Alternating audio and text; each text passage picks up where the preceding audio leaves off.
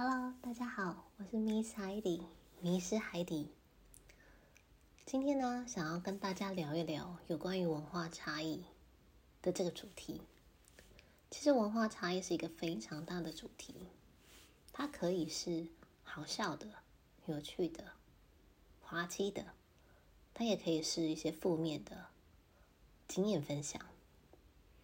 嗯，今天就随便聊聊我最近对于文化差异的想法吧。大家准备好了吗？那我们开始喽。我觉得社会观察真的是一件蛮有趣的事情。它其实不不需要什么大数据，只要身边认识的人，就可以让你看出社会百态。我突然能够明白，有些国家在对于交友关系的慎重。比如说像德国啊，德国人，如果你问他，哎，就是，请问，Am I your friend？然后如果我只跟他见过一两次，他就会说，嗯，You are just my acquaintance，就是认识的人这样子。我一开始觉得很生疏，但我觉得我慢慢能够体会跟去理解他们为什么会这样说。刚的英文应该没有讲错吧？好，今天我参加了一个工作，他们提供的一个上课的课程。那上课的时候呢，老师就提到说，嗯，问大家一个问题，就是跟朋友约出去见面的频率高不高？他问完之后呢，他又突然更正了他的问题，他说。我所谓的朋友是指跟你好的朋友哦，因为我觉得现在人啊，对于朋友的界限跟标准太宽松了。我想一想，我觉得他说的很有道理耶。像我啊，我之前只要知道先生跟某些特定的人见面，我就会问他说：“哎，你跟那些人是不是朋友啊？”他给我的回答有的时候会让我觉得，嗯。难道是我交友的这个概念有点问题吗？比如说，他会说，啊、比如说 A 好朋友 A，他就是偶尔会一起吃饭的人，或者他会说，哦，你说 B 啊，他就是我有在工作的场合看过，即使我自己觉得他跟 A 跟 B 聊天的次数都很多啊，他还是会对我说一样的话。还有就是，如果啊，他可能原本跟这个人是朋友，很久没有联络了，或者是联络的频率变少，当下次我再问他的时候，他就会说不是，或者是他不确定。我说为什么？你们以前不是很好吗？他就会说，嗯，可是我们现在都没有在互动，没有什么讲话。从他的一些反应。其实也改变了我对交友的态度。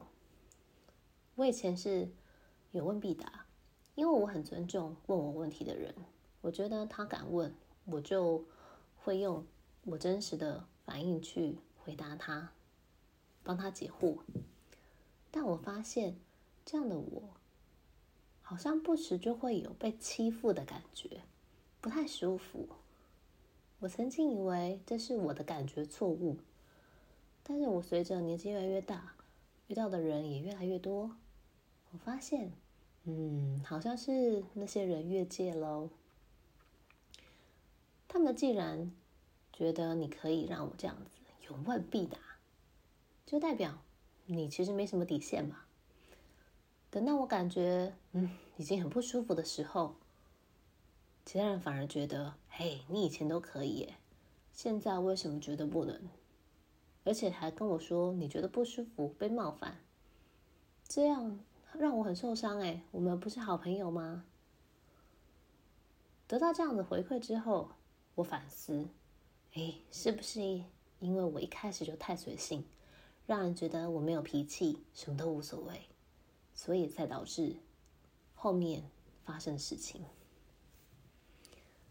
我呢，因为。我先生是德国人嘛，哦，异国婚姻、异国恋，一直以来呢，都陆陆续续会听到一些让我撞了金刚、摸不着头脑跟啼笑皆非的问题，或者是一些评论。有的时候是路人提到的啦，当然就草草带过。只是偶尔会遇到一些比较热情关心的阿公阿妈，会很纠结，一定要我说对对对对对，我回答他们各种问题。这个时候我就会很感谢我的先生，他的扑克脸，哈，Poker Face，可以帮忙挡煞一下。可是有些问题是来自你身边的朋友啊，来自比如说赖的群组啦，哦，或者是。谁谁谁的，嗯，群组啊，家长啊，那这些就不是你可以草草了事的。大部分的问题其实也是因为，嗯，人家很好奇啦。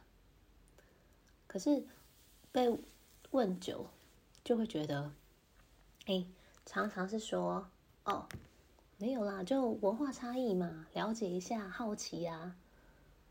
可是打着文化差异的名号，就真的可以随心所欲的发问吗？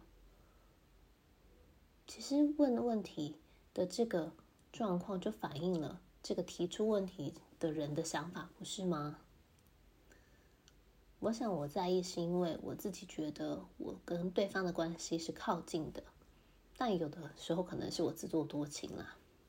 就这个部分，我可能也是要好好修炼一下。之前呢，有提到过，为什么我想要帮小孩选择欧洲学校？其实，其实其中还有一个原因，就是跟文化认同、文化差异的部分有关。因为我我现在本人也在就是类似的机构工作，所以我会觉得说，在那个环境中，不管你的国籍是什么，家长或孩子们都能够保持一定的尊重。因为其实他在进入这个学校之前，他就接受每一个人的不同。你不会在学校听到有的小朋友叫你的孩子，或是叫别的外籍的小朋友“嘿，外国人”哦，真是大声。因为其实这是很莫名其妙的事情。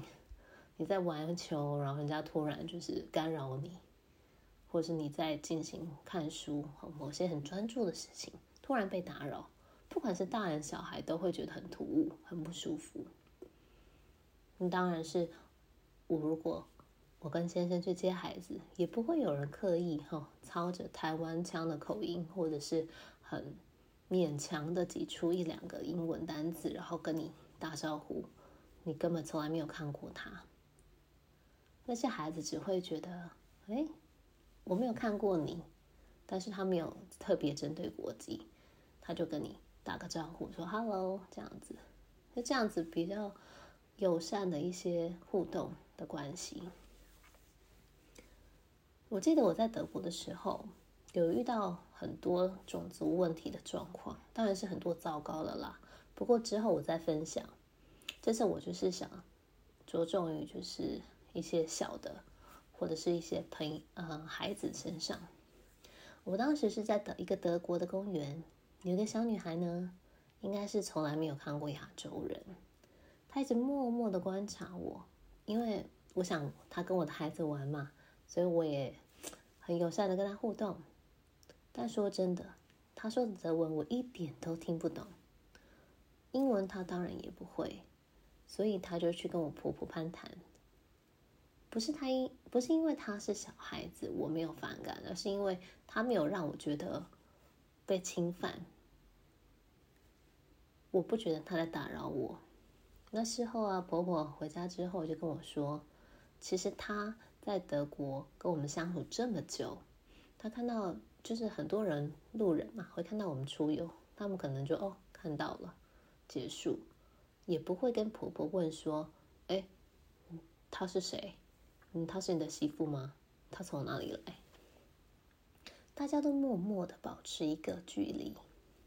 反而是我自己会比较小三八啦，会跟陌生人搭搭讪啦，然后聊上几句。但其实我这个部分我也是很小心、很注意的，因为我也不希望别人因为我的互动而觉得被冒犯，或是觉得被打扰。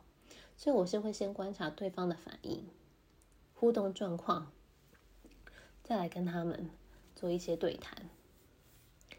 我知道人是群居的动物，但不代表没有自己的界限跟安全范围。当有人经过我先生旁边，大声的用英文说话，或者是假装拍照，硬要拍到他，问我他是谁，从哪里来，我其实真的没有必要回应你。嗯，可能是我不够勇敢吧，是我喜欢这样和和气气的，是我助长了让你不该问这种奇怪问题的歪风。虽然我是台湾人，但我也是我。我可以很亲切，但这不是我的义务。后面来分享一个可爱的小对话吧。今天我小朋友啊，就是放学的时候我去接他，我就给他吃了一个可颂面包。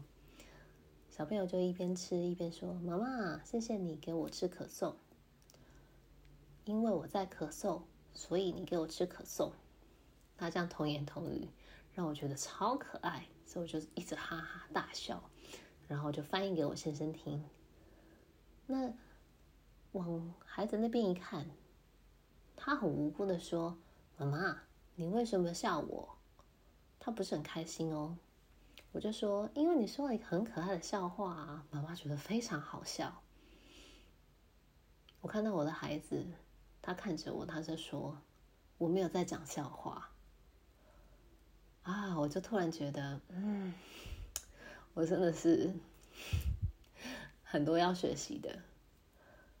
其实我失礼了啦，我应该把握机会跟他介绍一下可颂的发音哦，是啊、呃，比如说法国的这个发音 croissant，或者是它的背后的故事。如果当时我能够把握这个机会，我想对他来说，他一定印象深刻，而且他会觉得更有趣，而不是只是我觉得有趣。好啦，今天的分享到这里，大不差不多要结束了。希望你们可以给我一点回馈，也希望你们喜欢我这样子类型的主题。我是 Miss 海底，Miss 海底，那我们下次见喽，拜。